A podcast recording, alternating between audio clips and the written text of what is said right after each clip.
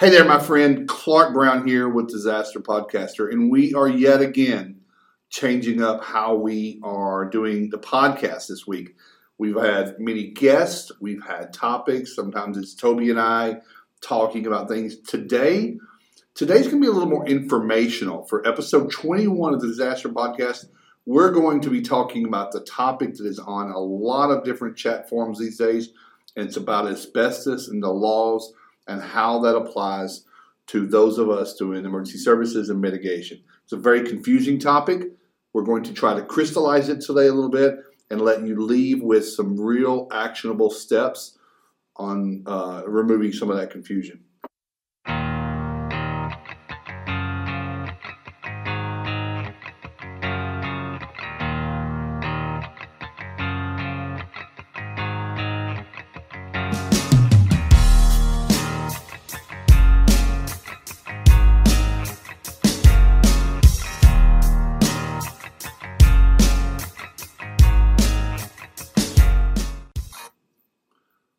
Welcome back. Before we get started today, I want to thank our sponsor for the Disaster Podcaster, Kahi. Kahi, K A H I, Kahi.io is the website where you can go to find the information. The, the team over at Kahi have developed a really, really great software for equipment, fleet, and even personnel tracking and analytics and telemetrics, they actually call it, telematics. Um, this is a great system for tracking some of your most expensive equipment, where it's been, where it was last, things like that. It's a really great, intuitive. There's some AI built into it, and they're doing some great things, and they are integrating with a lot of CRMs and restoration project management software. So we want to thank them for their sponsorship. It helps us pay for some of the gear that we've got here to bring some great content and um, just just great people, good friends, and we thank them. So today, episode twenty one, we are talking about asbestos. Okay, you may know everything there is about asbestos. Uh, I have some very close friends and colleagues that have invested a lot of their time and energy into helping uh, educate this industry on that.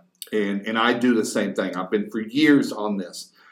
But I still find that there are objections, there is confusion, and there's just some that haven't heard the message. So, what I'd like to achieve today are get rid of the myths and, and explain how asbestos applies, what you should be doing in it, uh, what you should be doing with it, excuse me, in asbestos, in, in restoration, mitigation, and even general contracting, and, and, and how I think I could give you some tips on the objections that you might receive from either a carrier, a TPA, or a homeowner, um, and, and, and, how you should go about that and, and why it's important. So, um, this won't be a really long uh, podcast today. I don't think this conversation requires a ton of, of data. Um, we're going to keep it real high level. I'm going to have some information here. I will have some items that I reference that I will put into the description of the podcast or either on the YouTube link um, that will give you access to download these and use them in your onboarding of your customer, training your team, and understanding how your company is going to address this. Okay, so first I want to talk about asbestos. Um, asbestos, as much as we talk about how hazardous it is, it is actually one of the most available and and and uh, the, it's, it's one of the minerals in this world that there's the most of.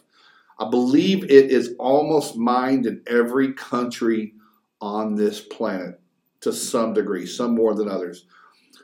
Asbestos is a very fibrous uh, material and mineral, okay, in its raw form. It has a lot of incredibly great properties, which include um, very strong, very, very strong it can be adapted and used in many, many different applications. It has a high tensile strength. It also is available very much everywhere, making it very inexpensive to use, which makes it very, very uh, attractive for products to use it. And then it also has some very high flame retardancy, fire resistant properties. which make it great uh, for insulation. So it's got a lot of insulation and and cool and heat temperature barrier uh, properties, which makes it very popular. So it's been used for a very, very, very long time in the construction of buildings, in industrial settings. Um, now we're going to move towards why are we talking about it's hazardous?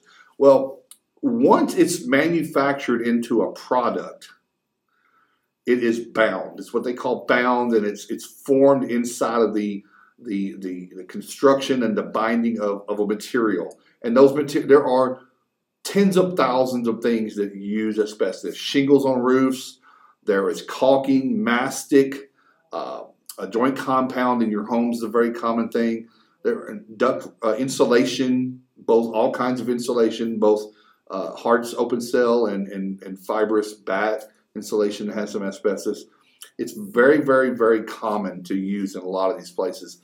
But once it has become what the, they call friable, F R I A B L E, that's the term that's used in friability.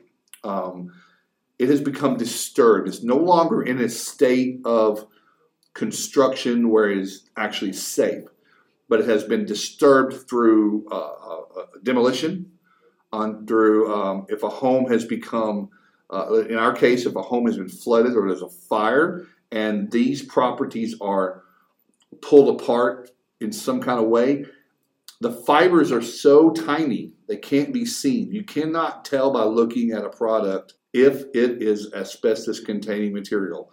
ACM. You'll hear that term today. ACM, asbestos containing material. You'll also hear the term PACM, and that is uh, presumed asbestos containing material.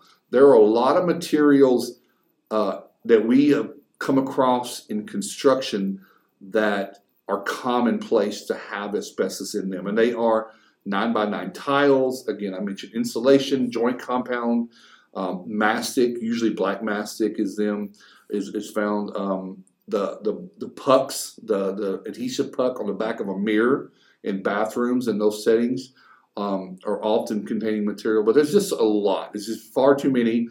Um, if you, you know, I'm going to give you some education today where you can go and see that.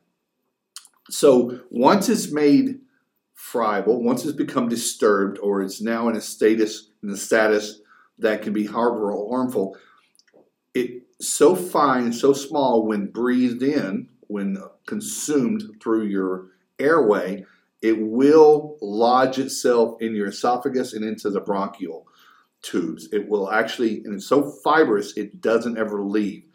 And, and there are people that are more susceptible than others to exposure by asbestos, and that is people asthma, um, upper respiratory issues. Uh, smokers have a higher um, susceptibility to being affected by this, but everyone is affected by it, which is why it is a regulated hazardous material by the EPA, a, form, a branch of the government, Environmental Protection Agency. Well, they are protecting the environment and the people that are in it, the public. The EPA represents the public and has brought down some regulation on this, which we're going to talk about in a moment. But they, I want everyone to know that EPA and OSHA, which we'll talk about, have a zero tolerance, of what they call a PEL, personal personal exposure level.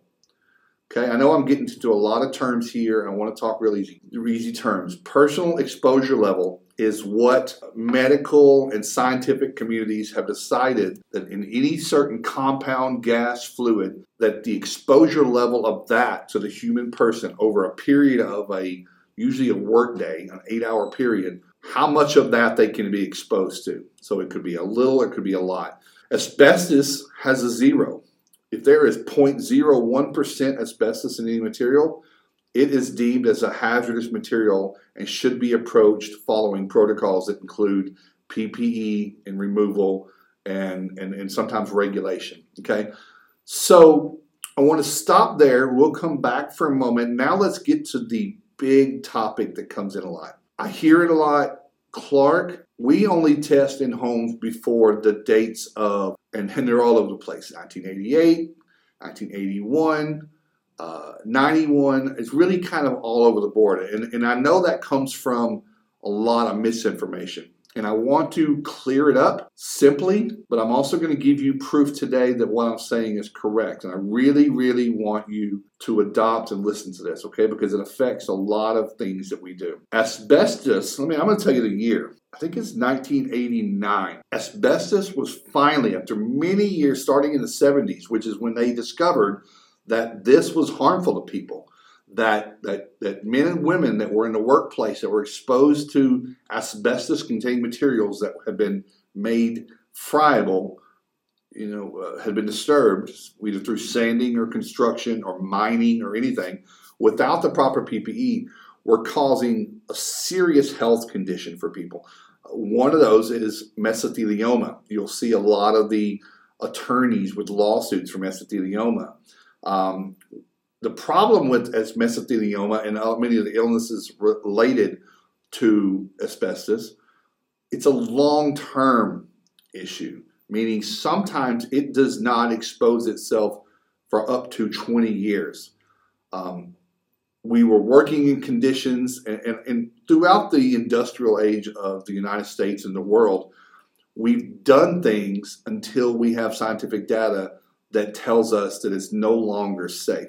So after 20 years, 30 years, maybe 40, there was a, a, a sizable and noticeable number of people who were becoming very ill, respiratory illnesses, or having, you know, dying, passing away. And then they found that they had all been exposed to asbestos, which brought forth we need to do something about this. Some regulation needs to happen. It was tried over many years, and the EPA finally in 19, and I've got it written here. I hope it's, I think it's 1989. It's called the Asbestos Hazard Material Act or Clean Air Act. That act only made it illegal or they banned the manufacturing of materials in the United States that contain asbestos. Simply put, you can't make things in America anymore that have asbestos. That probably did some good. But even to this day, October 18th, 2021, we still import materials into the United States from India, China, Canada, Mexico, many countries that don't fall under the jurisdiction of the EPA, and that our import export laws do not remedy that. They are imported and used in structures. So, therefore, the date that most people hang their hat on is when they felt like people stopped building materials and building houses and commercial properties and industrial coatings without asbestos, but they could still get that from overseas. And it's even more so now than ever because cost comes into it. Mexico, China, Canada, other countries, it's, it's so plentiful, it's very inexpensive, and it makes products very competitive to buy, cheaper even when importing it. So, what I'm saying is, and I want this to resonate, what I'm saying to tell you, you have to test every home. Every single property that you go and do work on that you might be disturbing a building material that might be PACM, okay, potential asbestos containing, a presumed asbestos containing material, regardless of the age of the building, it has just as much likelihood to have asbestos containing material. So, what I'm saying is we have a hazardous material, treat it like mold, treat it like nuclear radiation if you want, obviously in a lesser degree. Treat your projects as if they are containing of asbestos containing material. Okay? I'm going to talk in a few minutes about how we approach that, okay? But I want to clear out the point. I want to get rid of the myth, and I, I want to hold everyone that's watching, listening to this. This is not an opinion, this is the law. I want to tell you that the OSHA enforces compliance with what the EPA. Okay, they're really not connected. What OSHA plays into, OSHA is is, is something you should really be concerned with. EPA banning the creation or the manufacturing of this material has nothing really to do with you. It has nothing. to do with how you run your business. But OSHA does. OSHA regulates and enforces protection of the workers.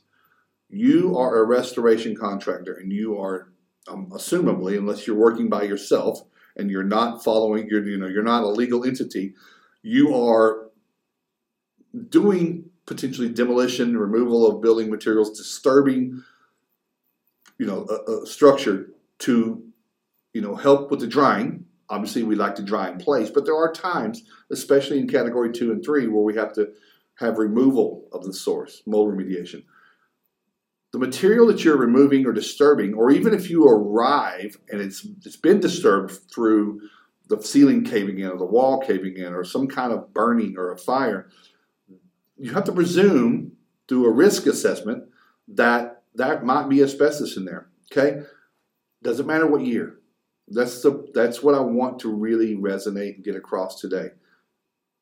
I personally have performed restoration remediation on projects as late as 2018 and I have some colleagues and friends same thing 2020 2019 materials right now hurricane ida in louisiana there are people in louisiana that are testing for materials that the customer, the homeowner, did a renovation and they have receipts that this material is bought at Home Depot, brought this into their home. Now they've had a hurricane, there needs to be demolition. It's asbestos containing material. Had they not tested that, they've exposed their workers, their employees, their beloved staff to this harmful hazardous material. So OSHA comes into place by enforcing that. There, it's a law. It's not a standard. It's a law that you must identify all hazards in a job. You are required by OSHA, no matter what you do, this is beyond asbestos, to approach a job and perform a risk assessment, a job safety assessment, JSA. There are lots of different names, names for it JSA, job safety assessment, JHA, job site hazard assessment, you are looking at the project, the job, the scope of what you've just you've contracted to do, and you are looking to identify any and all risk. Are there are there electrical hazards? Is there a trip and fall hazard? Will there be ladders? What hazards are there? What about heat? You're working in, a, in an attic, you might be wearing a Tyvek. What hazards are there? Are there materials there um, that need to be tested? for lead, for asbestos. Silica is now becoming a large topic at OSHA, and they are discovering uh, um, some silica silicosis, some really really ugly diseases coming from the absorption and ingest, ingestion of that. A fire, you have carcinogens that are present through the char and the ash. That's toxic. It's very very very toxic. People get very sick and and and, and die from absorption and breathing from char and ash from combustible products. Okay, so OSHA is the law there. They will come to the job. Not often. They they respond to certain. They respond to accidents and then to complaints, and usually just compliance of res. They don't cruise through residences and, and neighborhoods and look for this. But your staff should know that you are there to protect them. So you're going to do a risk assessment, and then you're going to identify an approach to this project that includes the proper PPE. Now, this is where you need to make a relationship with the local I, IEP, environmental professional, independent environmental professional. Uh, an IH is not necessarily always needed. Someone in your state that's licensed, and even in some states, you can do it yourself. Get licensed through AHERA, A H E R A to pull your own samples. Pull the samples, they show you how, package those up the right way. They still need to go to a lab. Asbestos can only be identified through microscope and fine scientific uh, equipment. You cannot see it by the naked eye. You cannot say that does or does not have asbestos without scientific evidence. So pull the samples, have them tested. Once you have the results, then you start to develop a determination of the scope and the, and the, the, the safety plan. a, a HAZCOM communications plan around how we're going to do that. Usually has to do with some containment, um, PPE, engineering controls, things of that nature. Okay. Some states you can't do abatement. It may be the end of that for you. You need to find an abatement contractor as a partner and have them come in to do the abatement on these jobs. Your customer will see you as professional. Your employees will see that you are protecting them from this, and you'll be the kind of company you were hoping you would be. But let's stop talking about date. Let's stop talking about does it apply to us, does it not. Any building, any structure, it's written in OSHA under 29 CFR Part 19.26.01101. The, the terminology basically says you are, um, and I'm going to have this. I'm going to have this PDF downloadable. It's the, uh, it's the OSHA asbestos standard for construction. There is not an asbestos standard or law specifically for restoration contractors. We don't have a niche identified in OSHA, so we fall under construction, so we have to adhere to that. But you have a due diligence clause that you are supposed to check for all hazards before proceeding with the work. I'm going to give this to you. It's going to be in the downloads, okay? But you have to do it, and then you've got to develop a PPE plan around there. Don't know what the plan is? Get some help. Reach out to us at Restoration Con- uh, Restoration Advisors and we will help you with identifying what hazards might require what procedures next. It, it's containment, and there's certain things I will tell you. I've done lots of these jobs as well as so many other people. So I want to talk about. I want to continue to talk about. We talked about the recognition of the hazards and liabilities, how it pertains to restoration, um, the dates that are mythical. Um, it doesn't matter. Just remove that from your mindset. Unplug that part of your brain that says these houses that are dated this. It's every home. And I can't tell you how many people, once I've taught this, once they've heard and learned this from somewhere else, I'm not the only person teaching this. It's actually very common, and I'm appalled at how many people don't do it. But once people change their workflow, they find out that there are so many, they're actually bothered by how many times they did projects where they didn't test. I will say this as well, and I want to say this with a big asterisk. This is not the reason why, but asbestos in homes can actually make you more money. Not from let's bill for it because it's asbestos, but by doing the right thing. There's very few times in our industry that doing the right thing can actually yield you more revenue and profit. But it also lines up with doing the right thing and being the professional company you were hoping that your customer would recognize you were. Okay. Next, I want to talk about overcoming objections from this and the next steps. So, elephant in the room for all my friends, you're going to, let's say you start testing every job.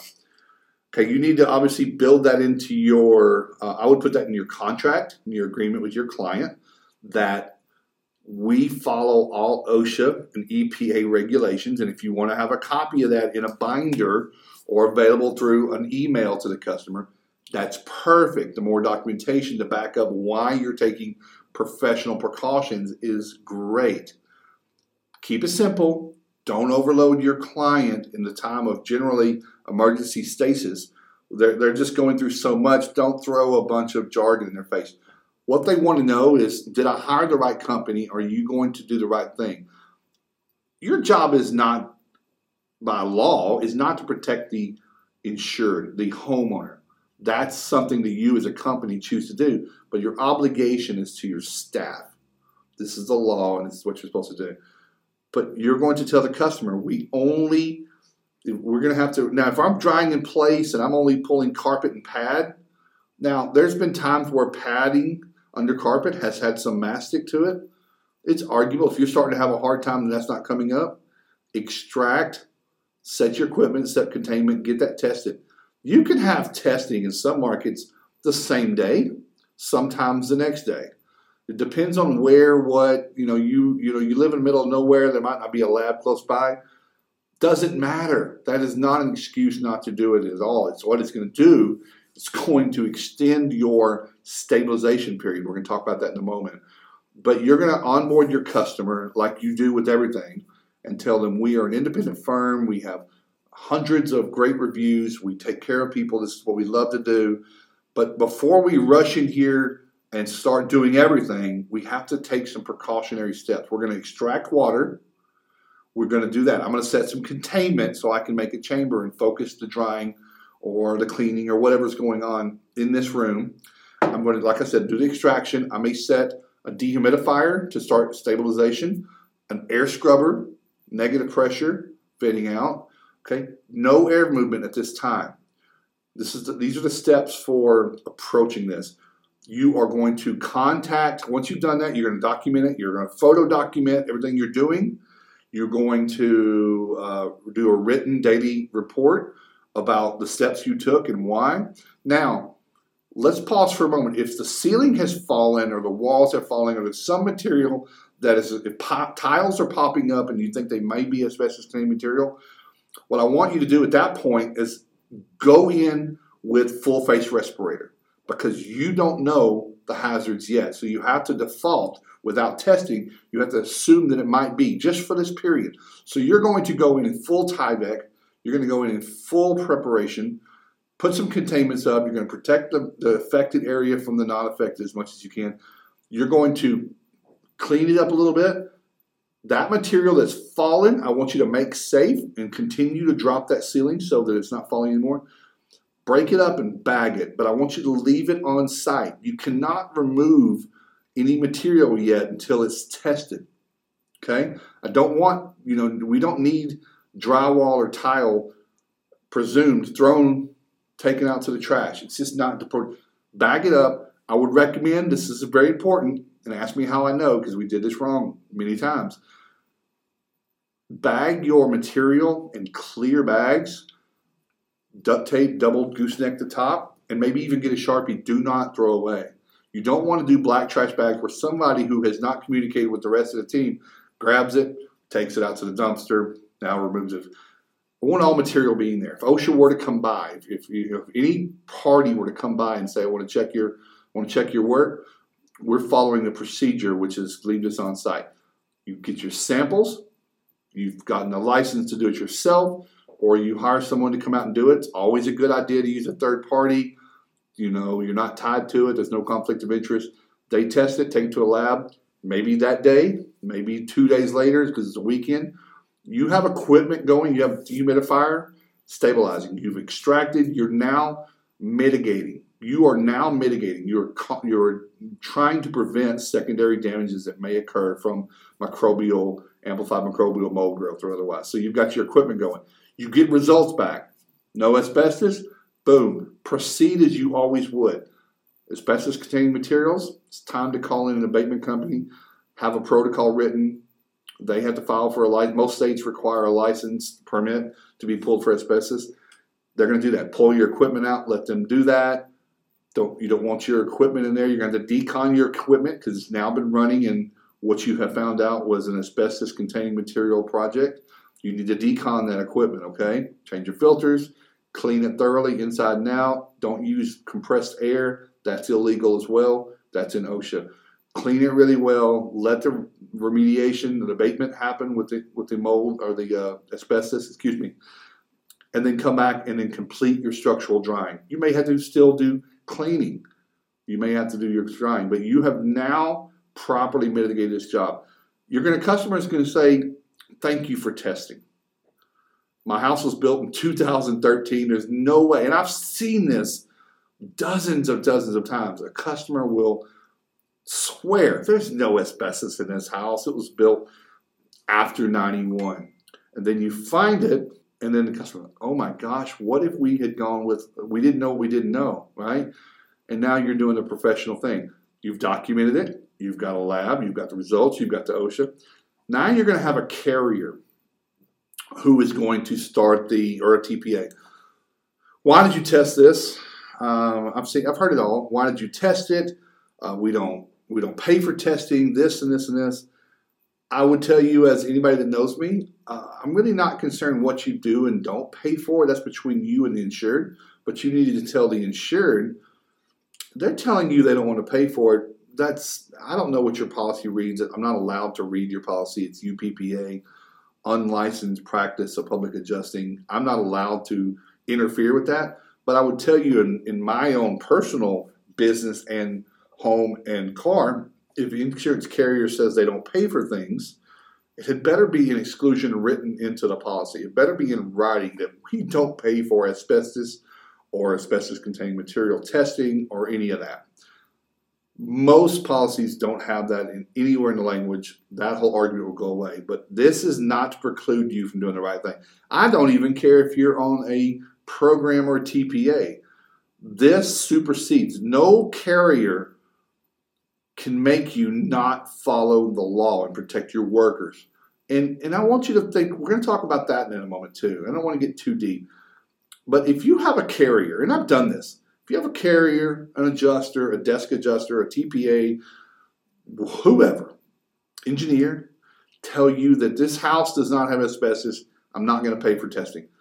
Please put that in writing. Please email that to the insured because I'm going to test it. I will tell you right now, testing costs a few hundred dollars.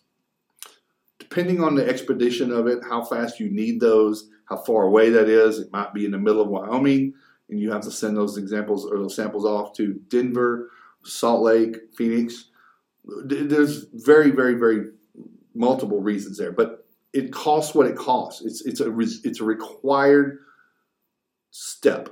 Okay, you're still going to do it, and the the customer, the homeowner, because I told you in the beginning of this podcast, you're going to put this into your contract that they've signed you're still going to have to follow this due diligence clause. You're bound by law to do so. It's just like theft. It's just like assaulting people. It's just like any crime. You don't do a crime or you will do the time. There are repercussions and there are things there that if you do break a crime, there are consequences. In this case, it's your business. I know restoration contractors in this country that have ignored even going to the training, people I know that know this still don't test their jobs, still don't follow these procedures because of homeowner, because of, well, the other guys and the other colored franchise or those independent guys or whoever, they don't do it. And they're over here telling the customer that I'm a hack or that I'm a crook for doing this. But you can't listen to any of that. I would I would be asking the customer. I'm appalled that others aren't following the law. I would actually question that. Um, I'm not a hack. I'm not a criminal. I'm actually following the law. This is kind of contrary to that. So don't don't fall into that trap where you hear that and think about it. I'm not competitive. I won't get this job. If there is someone that wants you to do a project on their property and not test and protect your workers and protect your company's liability, that's not a job for you. That's not your customer, and it's certainly not worth an $8,000 project to get fined for the fine amounts. Different in every state, but I will tell you, I know someone that has been fined $62,000, not only for one job, but um, OSHA went back and tested multiple projects in the past that they'd done, and they were hot. They tested, the, you know, they tested this drywall, and they know there had been demolition there and they got hit with $62,000. Not everybody would survive that. Okay? Um, so don't be those guys. Don't be those girls. Okay? Don't be that company. Follow the rules. Understand that you're going to have objections, but I want to know, I want you to know that these objections that you're going to be getting are coming from education, I hope. I, I think that many, many people just don't know, like maybe you didn't before today. But I, I really think that there's a there's a place where we can change this industry like we have been in so many other areas of what we do. And it comes from being together, doing it the same, and becoming consistent as an industry. It's hard to say that this is a standard when only 3% do it. Um, a good friend of mine, Dave Luce, Matt Marie, several other people, a lot of people test every single job. And, and they're all we're all in this this crusade together. Why are we doing this? There's there's no money to be made. This is not a money grab for you. If you do or don't test and do or don't follow these procedures and you're across the country and, and, and, and you just don't do it and just continue stick your head in the sand and break the law, I'm never really going to know, and it's not going to change my life at all, but it's going to change your staff. So the people that work for you and yourself, you are sons and daughters and, and husbands and wives and friends and parents that are being exposed to something that later is going to potentially make you sick. And hindsight is, is, is a real bitch. So we have these laws in place to protect, but the OSHA OSHA is first. I tell everybody this. I've dealt with OSHA thousands of times in my life. OSHA is in compliance mode in education first and consulting before they're ever in enforcement or they're right. They don't want to write a ticket. They will help you. If you reach out to your OSHA office locally, you would be amazed at the level of education and resources that they'll provide. They'll even probably speak to a group of, of restorers in your market, like we do with the Alliance of Independent Restorers. We have chapters. We did this in Maryland, where the MOSHA, it's called M-O-S-H, M-O-S-H-A, MOSHA, Maryland Occupational Safety and Hazard Association.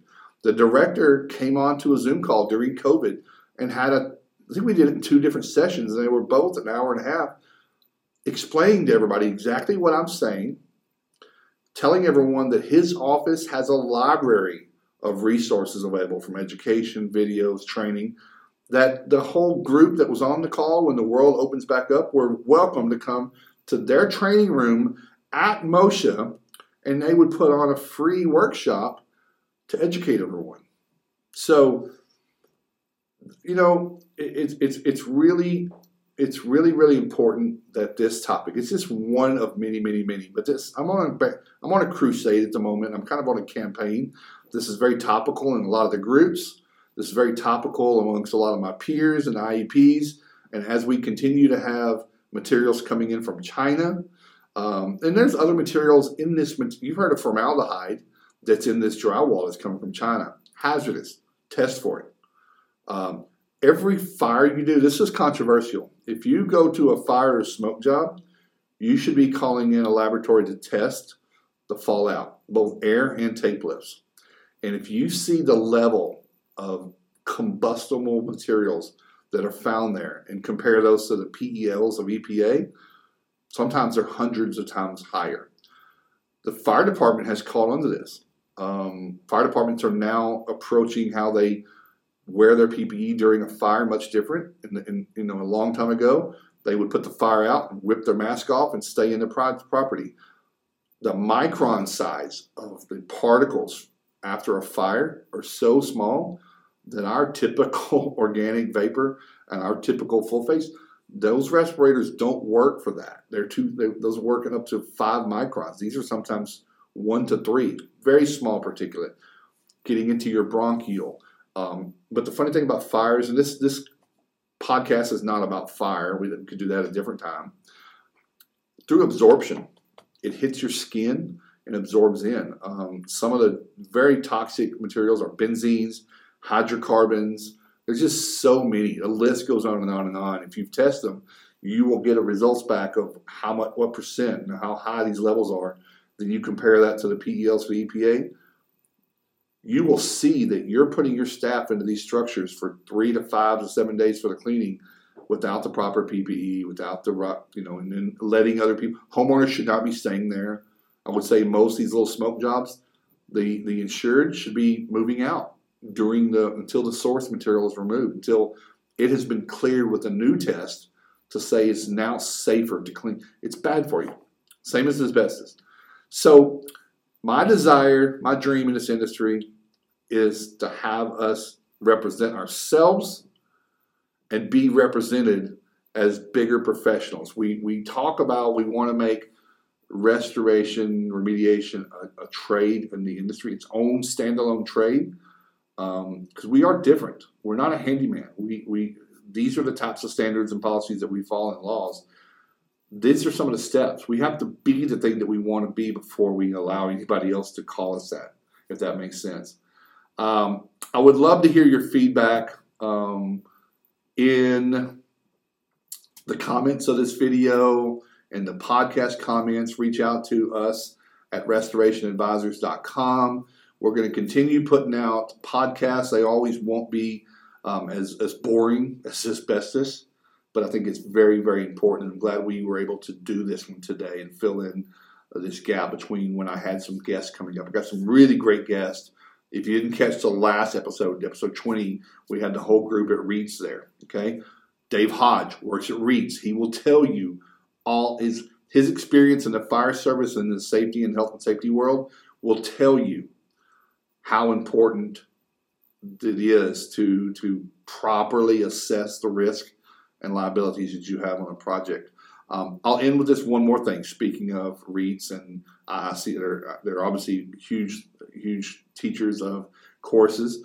The new IICRC S500 standard, page 32, has reference to the OSHA laws. And it says due diligence, test all. You have to test to make sure there is no hazard before you can say there is or isn't. There's no date range or anything. It's in and now it's in not only OSHA but our own standard. So you've got all this converging effort to try to help spread this message. It's up to me. It's up to you. If you're in your market and you don't want to be the only one being the the the, the proper one because you're getting you're being told you're the only one, do something about it. Reach out to every single contractor, restoration contractor in your market. Have everybody get together for a big drink or a big, a big coffee or drink or lunch or dinner at your place. Become friends, but for the greater good. Let's make sure we're doing this the right way. And if they're all doing the same way, then we start to eliminate uh, uh, the, the inconsistencies of who's doing what, the adjusters or the uh, or your referral or referral partners. You may have plumbers who say, "I'm going to use ABC because they don't get into all this asbestos stuff, blah, blah, blah. I would be worried about referring anyone to an insured that I care about. If I'm a plumbing company or if I'm anybody, I would be really, really not sleeping well with myself if I recommended a company who doesn't follow known hazards to not only their own staff, but to the structure and people. So that's my stance on it. I hope it's yours. I hope you will take this and adopt it. So, final steps here I want you to share this with your team. I want you to devise a plan on how you're going to implement a JSA or JHA. I will put a copy of one of those in on this podcast. It's you can get those on OSHA.org free. OSHA has all the components. Develop a process around every job doing a, a site assessment.